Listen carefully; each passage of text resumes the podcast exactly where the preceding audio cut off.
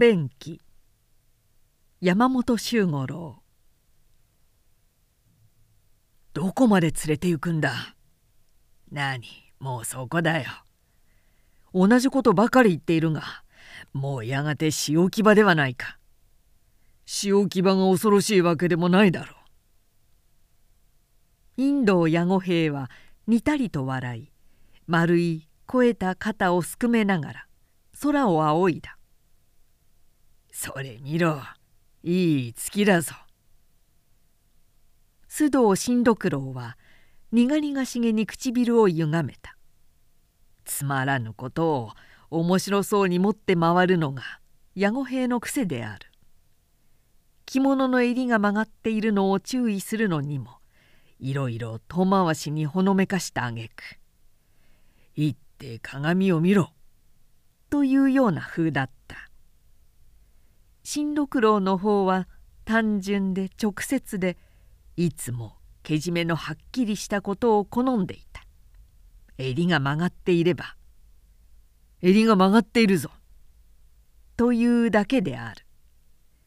矢後兵に従えばしかしそれは曲がなさすぎるという。それではかえって相手に恥をかかせる場合もある。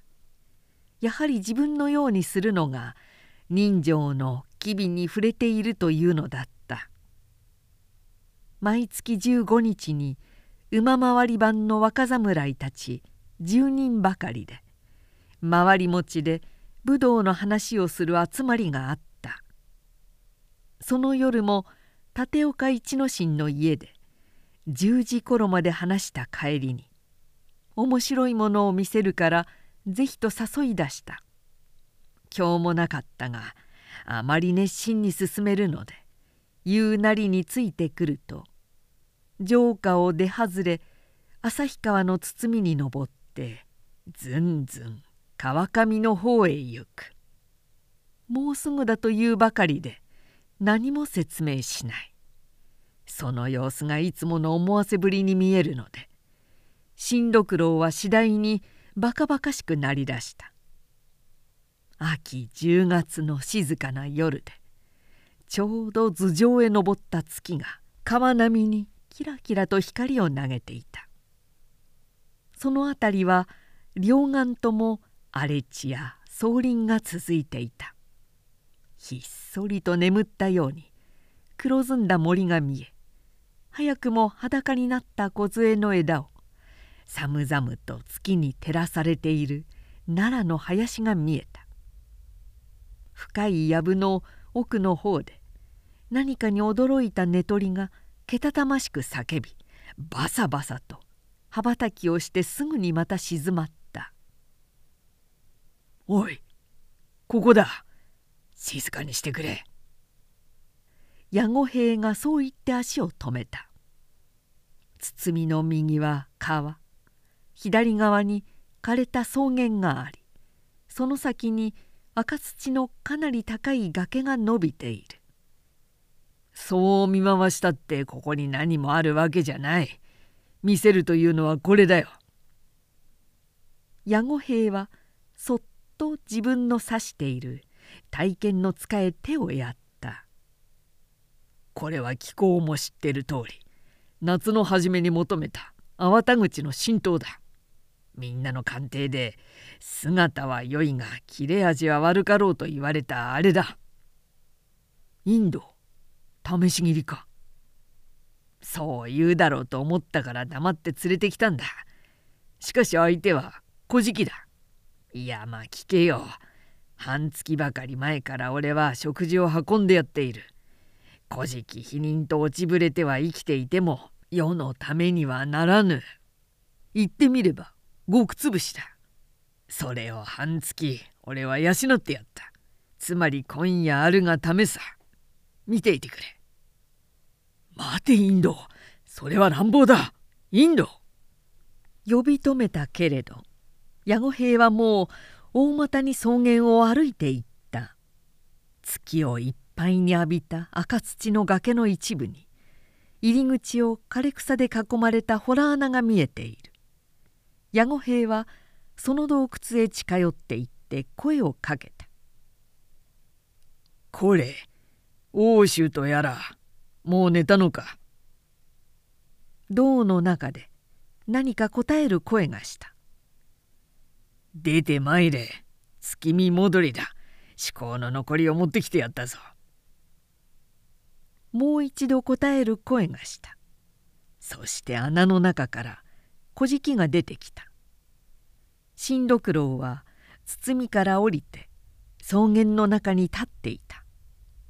矢後兵は紙に包んだものを小敷に与えちらとこっちへ振り返った。そして小敷がもらったものを押しいただいた時彼はちょっと身を引くような格好をした「えい!」という叫びが聞こえ白羽がキラッと月光を切った。なかなか的確な一刀だった。小敷の体はなぎ倒された草のように右へよろめいた。しかしそれは切られたのではなかった。右へよろめいたと見た次の刹那に小敷はすっと立ち直っていたしどうしたものか氷のように鋭く光る体験を抜いて西岸に構えていた。新六郎は「はっ!」と思った。矢後兵の驚きはそれ以上だったに違いない。彼は逆上した様子で絶叫しながら無に無産に切り込んだ。まるで桁違いの腕である。これはあべこべに切られる。そう思ったので新六郎は大きく声をかけながら二人の間へ割って入った「お待ちください。危ない。インド刀を引け!」年は27か8であろう。貧髪も伸び長いロークで肉も落ちているが目つき口元に凛とした気質が見えるし月光に映し出された肩の辺りもつづれこそまとっているがどこか公然たるものを持っていた。私は松野金五郎父は金右衛門と申しました。彼はさっきの無ぞりの直刀を仕込んだ竹杖を抱え洞窟の下の枯れ草の中に腰を下ろして月を見上げるようにしながら語り出した。新六郎は彼と向き合って座り矢後兵はその後ろへ下がったところにいた。そしてまだ時々苦しそうに深い息をついては生唾を飲んだ。父は大和の国高取藩士で700石の勝ち組番頭を務めておりましたが今から6年前ある事情から組下の者のために闇討ちを仕掛けられ抜き合わせはいたしましたもののついに切り伏せられてしまいました。以来私はその敵を求めて諸国を巡って歩きご覧の通り。彼は袖を返して苦笑した「古事記否認の境外にまで落ちぶれました」しかしその甲斐あってようやく唐の敵の居所を突き止めることができたのです。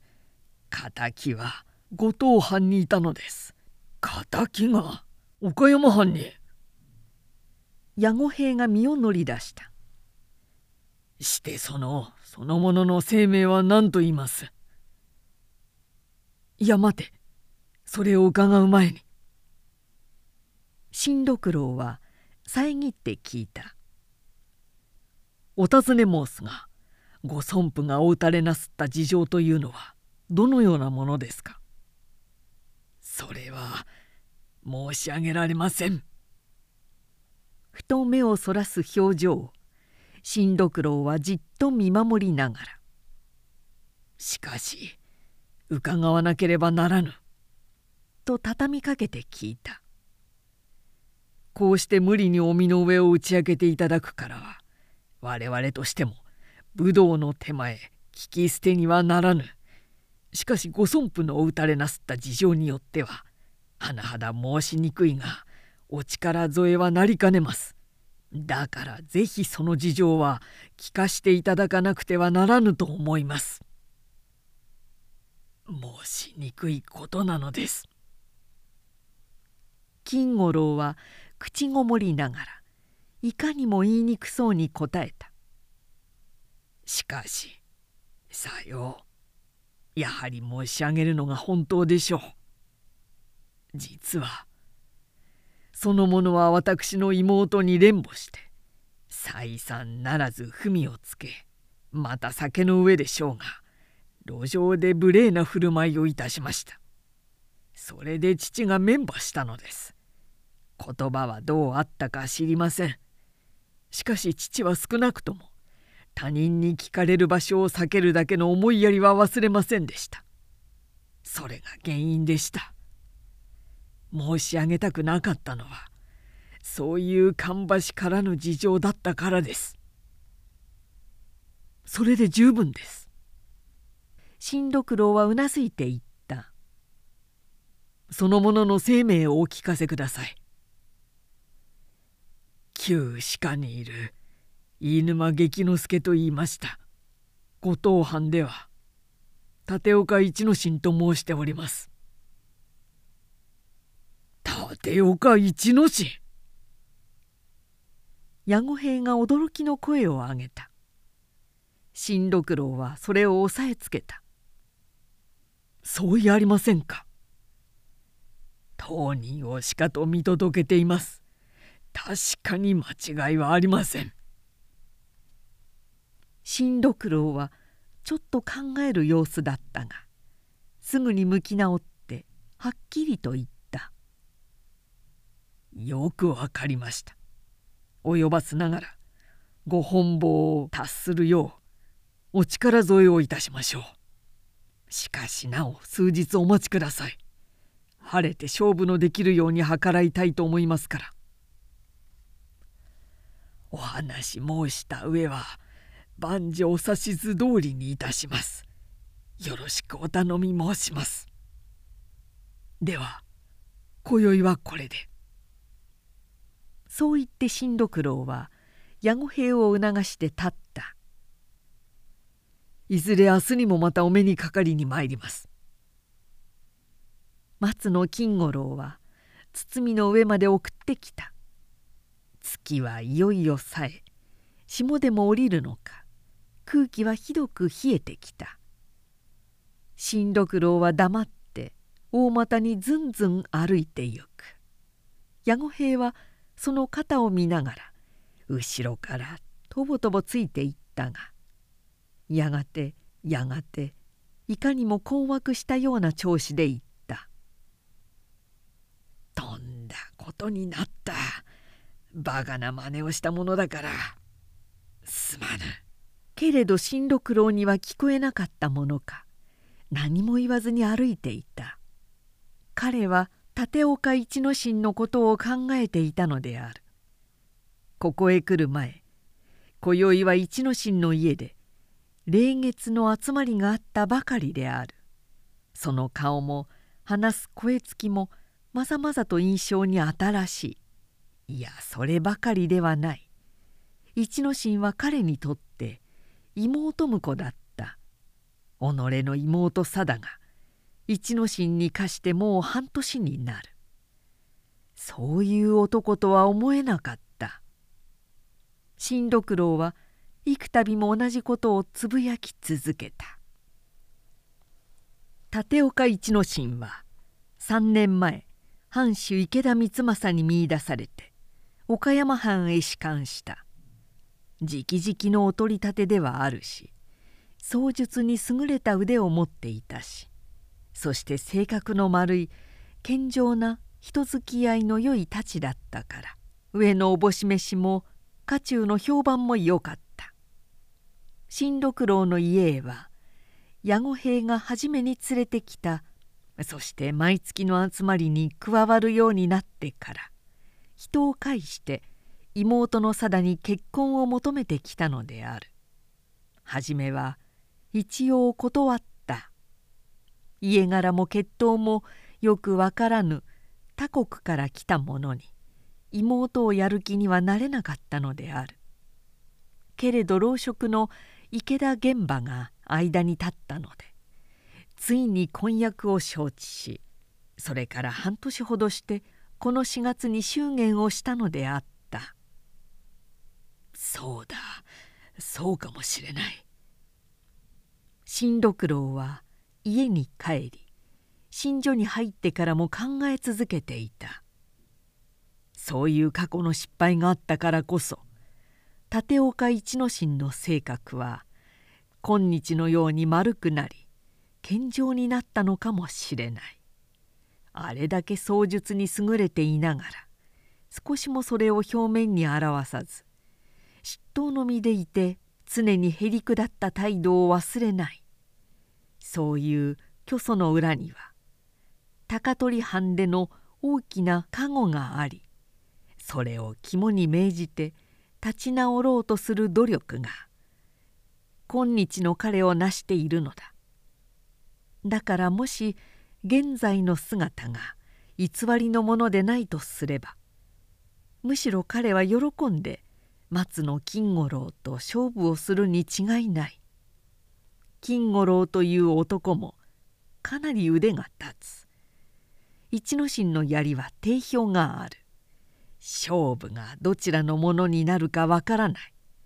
けれど打たれるにしろ返り討ちにするにしろ。これで一之進はさっぱりと過去の過ちを清算することができるのだ。彼もさぞサバサバすることだろう。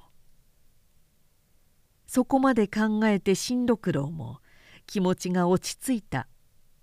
そしてそのあくる日食事をしまってから神谷町筋にある立岡の屋敷を訪れた。夕べの月夜に続くからりと晴れた。爽やかな午前だった。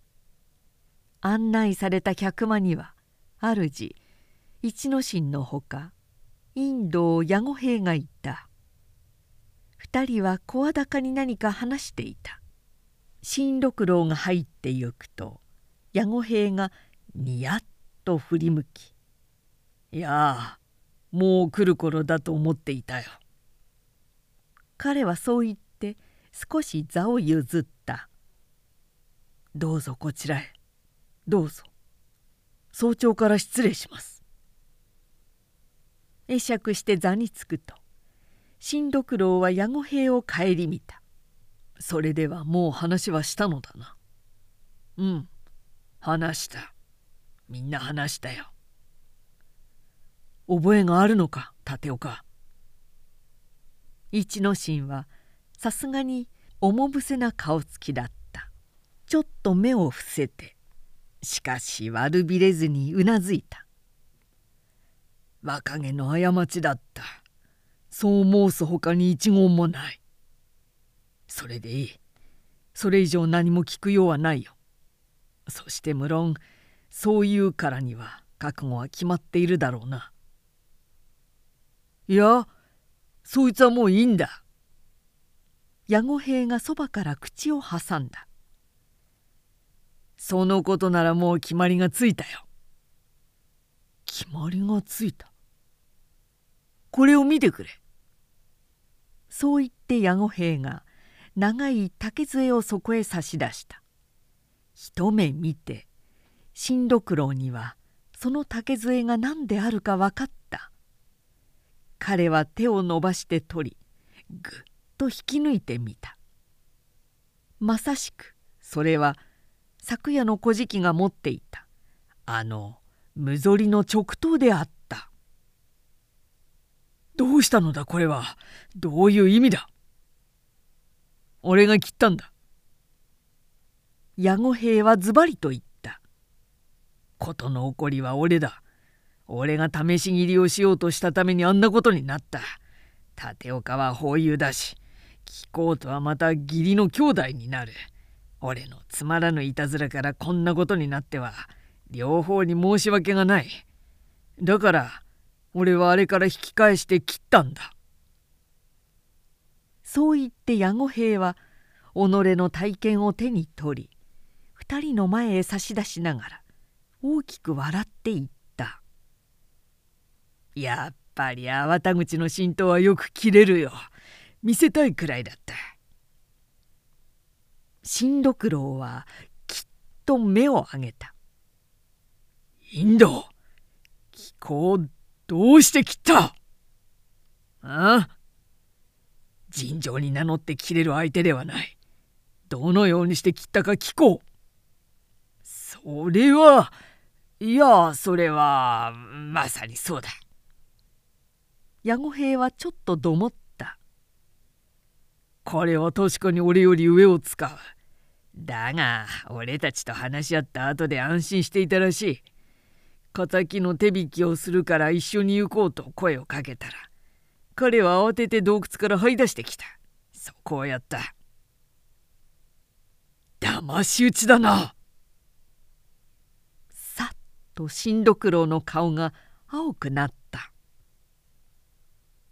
騙し討ちだなどという一言は矢後兵をびっくりさせたらしい。矢後兵だけではなく一之進もはっとしたように目の色を変えた。新六郎はその二人の顔をしかと見て彼らと自分の考え方の隔たりの大きさを知った。もはや言葉ではどうしようもない。言葉で彼らを切腹することはできないと思った。インド貴公は俺が松野金五郎に力添えをすると約束したのを知ってるはずだ。松野は俺たちを武士と信じて全てを打ち明けてくれた。いいかこの2つの点にしかと念を押しておくぞ。どうしようというのだ須藤。一之進が探るような小姉で聞いた。その目をひたと見返し竹杖の刀を左手に持って新六郎は座を立った。この刀は俺が預かってゆく。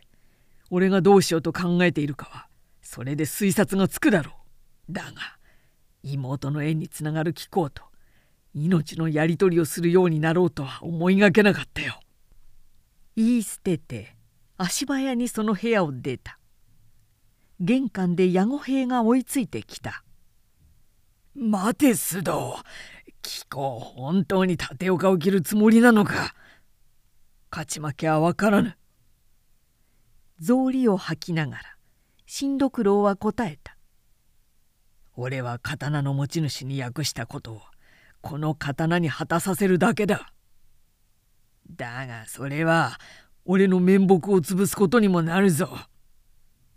面目だと。ほとんど叫ぶように言った。新六郎は射抜くように矢後兵を見た。貴様にどんな面目があるんだ？インド恥を知れ。この刀で切るのは一之進一人ではないぞ。よく考えて覚悟しておけ。そして新六郎はそこを出た。彼はその足で池田玄馬の屋敷を訪ねた。怒りのために身も心も震えていた。言葉ではどう言いようもない。最も正常なものが最も汚れた土足で踏みにじられた。そのやりきれないお辱感が血に染み込み全身を駆け回っている感じである。彼は現場にご主君への目通りの叶うように頼んだ「どうした？何かできたのか？司祭はお前でなくては申し述べられません。なるべく早くお目通りの叶うようお計らいを願います。だが理由が知れなくては計らいかねるぞ。確かに司祭も分からず目通りが願えるものではない。新六郎はやはり事情を語らなければならなかった。聞き終わった現場はひどく当惑した様子で長いこと黙って考えていた。そうか。司祭はそれで分かった。そこもとが望むなら拝謁の儀を願ってみよう。何分お頼み申します。一両日のうちに返事をやるから。そう聞いて新六郎は現場の屋敷を辞した。そして家へ帰ってみると妹の貞が来ていた。どうして？ちょっと戸惑いをしたがすぐに察しはついた。一之進に何か言い含められたか。それとも自分の思案でか。いずれにせよ取りなすつもりで来たに違いない。そう思ったので言葉もかけず居間へ入った。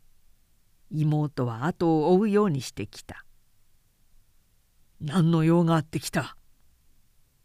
彼は叱りつけるように言った。貞は静かにそこに座って兄を見上げた「私去られて戻りました」え？と言って新六郎は妹を見直した全く思いがけない返事だったのである。そしてそう聞いた時すぐ「これが俺の返事だ」という一之進の顔が見えるように思えた。今こそ正体が分かった。献上の裏に隠されていたもの。人に取り入ることの巧みさ。矢後兵の老烈な行為にも察して驚かなかった態度。それこそまさに松の金右衛門を闇討ちにした彼の性根だ。過去の過ちから正しい人間に立ち直ったと見たのは誤りである。彼はやはり卑劣で醜悪なのだ。ただそれを隠していたに過ぎなかったのだ。お前は立岡へ貸した体ではないか。新六郎は妹を眠めつけながら言った「己の過ちのない限り去られるということはない。なぜ戻った?」死ぬはずでございました。貞はつつましく答えた。でも私身一つではございませんのでそれで戻りました。身ごもっているのかはいと言ってうつむく貞の方にかすかな恥じらいの色が動いた。新六郎はキリキリと胸が痛むように感じた。けれどすぐに心は決まった。よし死んではならぬ。その子は兄が引き受けた。丈夫に産み落として育てるのがこれからのお前の生涯の務めだ。めめしい心では据え遂げぬぞ。貞は黙って両手をついた。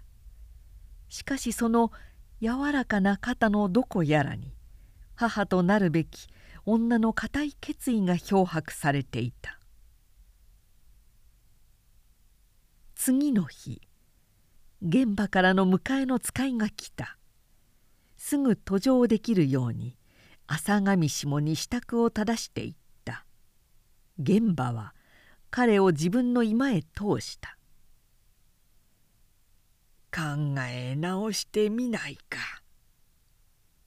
老人はなだめるような口調で言った「そこもとの義理を重んずる気持ちはよくわかる。しかしここは一つ行きがかりの感情を抜きにして考えてみたい。松の何がしの行進はまことにあっぱれであるし非業の死も痛ましいには相違ないがインドのしたことも悪意ではない。同じ家中の法友のためを思ってしたその結果が道に外れたことになったので動機はやはり酌量すべきものがあると思う無論これが事の起こる前なら言うことはないしかし当の松の何がしが死んでしまった今血縁でもない底本が代わって仇討ちをするというのは行き過ぎではないか。インドをも切ると言ったそうだが今更二人を切ったところで松野の命が取り返せるものではない。この上また二人の命を失うということは悲惨の上に悲惨を重ねるだけではないのか。黙って答えない新六郎の拳が袴の上でかすかに震えていた考え直してみ須藤世の中には武道一点を押し通すだけで済まぬ場合もある。この上二人死者を出すことはないぞ。ではと新六郎は憤りを抑えた声で尋ねた「お目通りのことは願えませぬか?」わしは考え直してくれと申しておる。その余地はございません。彼はきっぱりと言った。申し上げるまでもないと存じますが人の命はまさしき道の上にあってこそ尊いのです。このような不法無道を見逃してどこに正しき道がありましょう。大切なのは生きることではなくどう生きるかにあると信じます。私は彼らを切ります。やっぱりそうか。やっぱりと現場はため息をついた。そして彼の方は見ずに独り言をつぶやくような調子で言った「言い出したら聞くまい。だがよくよく勘弁するように申せ。殿はそう御意なされた。お目通りには及ばぬと思う。お上がお上がそう仰せられましたか？初めて新六郎は手を下ろした。かたじけのを存じます。そのお言葉はお許しの御意と承ります。勘弁とは徳と道を観光しわきまえる意味。必ず仰せに背かぬようつかまつります。剣士役のお沙汰はないから。承知つかまつりました。現場の屋敷を辞した新六郎は家へ帰るとすぐ二通の書状をしたためた。松野金五郎の撃たれた場所を指定し七つ国までに来いという文言である。それを立岡とインドへ持たせてやると家父を招いて身の回りの始末をした。妹貞は前の日すでに親族へ預けてあった。自分に万一のことがあった後歌手たちの困らぬようにしておけばそれで思い残すことはなかったのである。しかしそれから一時ほど経った時立岡とインドから書面を突き返してきた。こちらは指定の場所へ出向く必要を認めない。かような書面を受け取る理由もない。両方ともそういう意味の手紙がつけてあった。おそらく2人で相談の結果したことであろう。新六郎はちょっと考えていたがそれをまとめて池田現場のもとへ届けさせた。こうなればこっちから乗り込んでゆくより他に手段はない。彼は心を決めてすぐに身支度をした。インド矢後兵の家は城の大手最大寺町の中の辻下がりにあった。玄関に立って案内をこうと歌詞が出てきて主は留守だと答えた。留守というのは確かか。ご不審なれば上がっておあたらめください。出先はいずれだ。立岡様へと申し残されました。それなら確かだ。そう思ってそこを出ると堀端へ出て北へ向かった。立岡の家は上野町にある。少し前から吹き出した北風がようやく強くなり乾いた道からしきりに砂塵を巻き上げていた。彼はその風を押し切るようにまっすぐに歩いていった。立岡の家は門を左右に開き玄関まで清砂が巻いてあった。彼は門前で立ち止まりたすきをかけ汗止めをし袴の桃立ちを取って左手に竹杖の刀を引っ提げながら大股に玄関へ近寄っていった。声をかけたが返事はなかった。二度三度。それでも出てくるものさえなかった。彼は草履を脱いで式台へ上がった。それを待っていたように正面の杉戸が開いて立岡一之進が現れた。かり身支度をして鞘を払った半装を買い込んでいた「来たか出過ぎ者!」叫んで槍を取り直す。新六郎は竹杖の刀を抜いた。大和の国高取藩士松野金五郎に代わって亡き兵役の恨みを晴らす。勝負。勝負と叫んだ彼は自分の胸板を槍へぶっつけるような態度でずかずかと一之進の方へ歩み寄った。法も術も捨てた態度だった。まるで開けっぱなしだった。さあこの胸の真ん中をつけと言わんばかりである。一之進は思わず後ろへ下がった。その刹那に新六郎は杉戸の一枚を蹴倒した。パリッという激しい音を立てて杉戸が倒れる途端に彼はつぶてのごとく次の部屋へ飛び込んだ。そこにはインドを矢後兵がいた。一之進が杉戸口から誘い込むところを脇から切って取る構えだったのである。だからいきなり杉戸を蹴倒された時矢後兵は裏の裏をかかれてカッと逆上し飛び込んできた新六郎へ夢中で切りつけた。無論届くわけがない。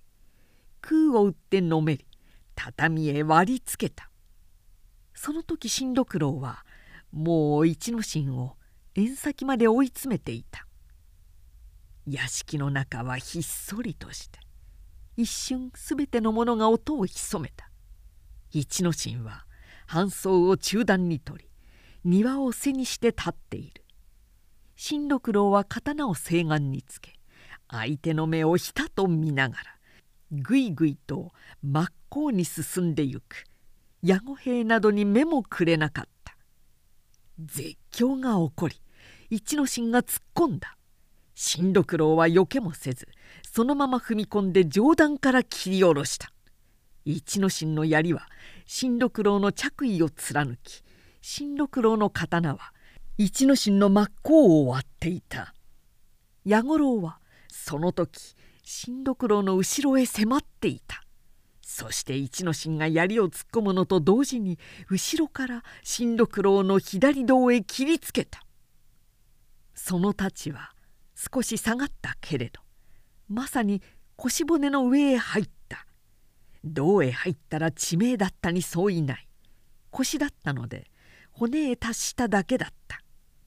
新六郎はうんとも言わず振り返り「貴様はいつも後ろからだな」と叫んだ。矢後兵は二の太刀を振り上げたが切り込めなかった。新六郎の腰はたちまち血に染まってゆく。しかし平然たる顔でぐいぐいと進んできた。矢後兵は蒼白になり右へ回り込もうとした。その刹那に新六郎が飛び込んだ。卑怯のような素早さだった。はっと矢後兵が夢中で刀を振ったが新六郎の打ち込んだ太刀は彼の首の根を半ば以上も切り離していた。切った。そう思った。そして倒れている一之進と矢後兵の姿を見返して彼はぐたりとそこへ膝をついてしまった。初めて腰の傷が効いてきたのだ。しかし彼が崩れ折れた時庭の方で人の声が聞こえた「傷をした様子だ。行ってみてやれ」聞き覚えのある声だった。彼ははっとして目を上げた。狭い庭の先が高野巻の生垣になっている。そこに馬上の武士がこちらを見ていた「殿だ」忍び姿で傘を深く下げているがそれは御主君三政公に紛れもなかった新六郎は平服したそこへ庭の木戸から玄馬が入ってきた。それを追うように三政の呼びかける声が聞こえた。傷が治ったら二人の髪を持って高取へ届けさせるがよい。戻るまで閉門を申しつけるぞ。平服した新六郎の目からハラハラと涙がこぼれ落ちた。戻るまで閉門。その一言に慈悲のすべてがこもっている。やはり御主君は自分のしたことをお分かりくだすった。新六郎は表も上げえずくくとむせび上げた。現場が近寄ってくる「やったなやったな」という声が感動に震えていた。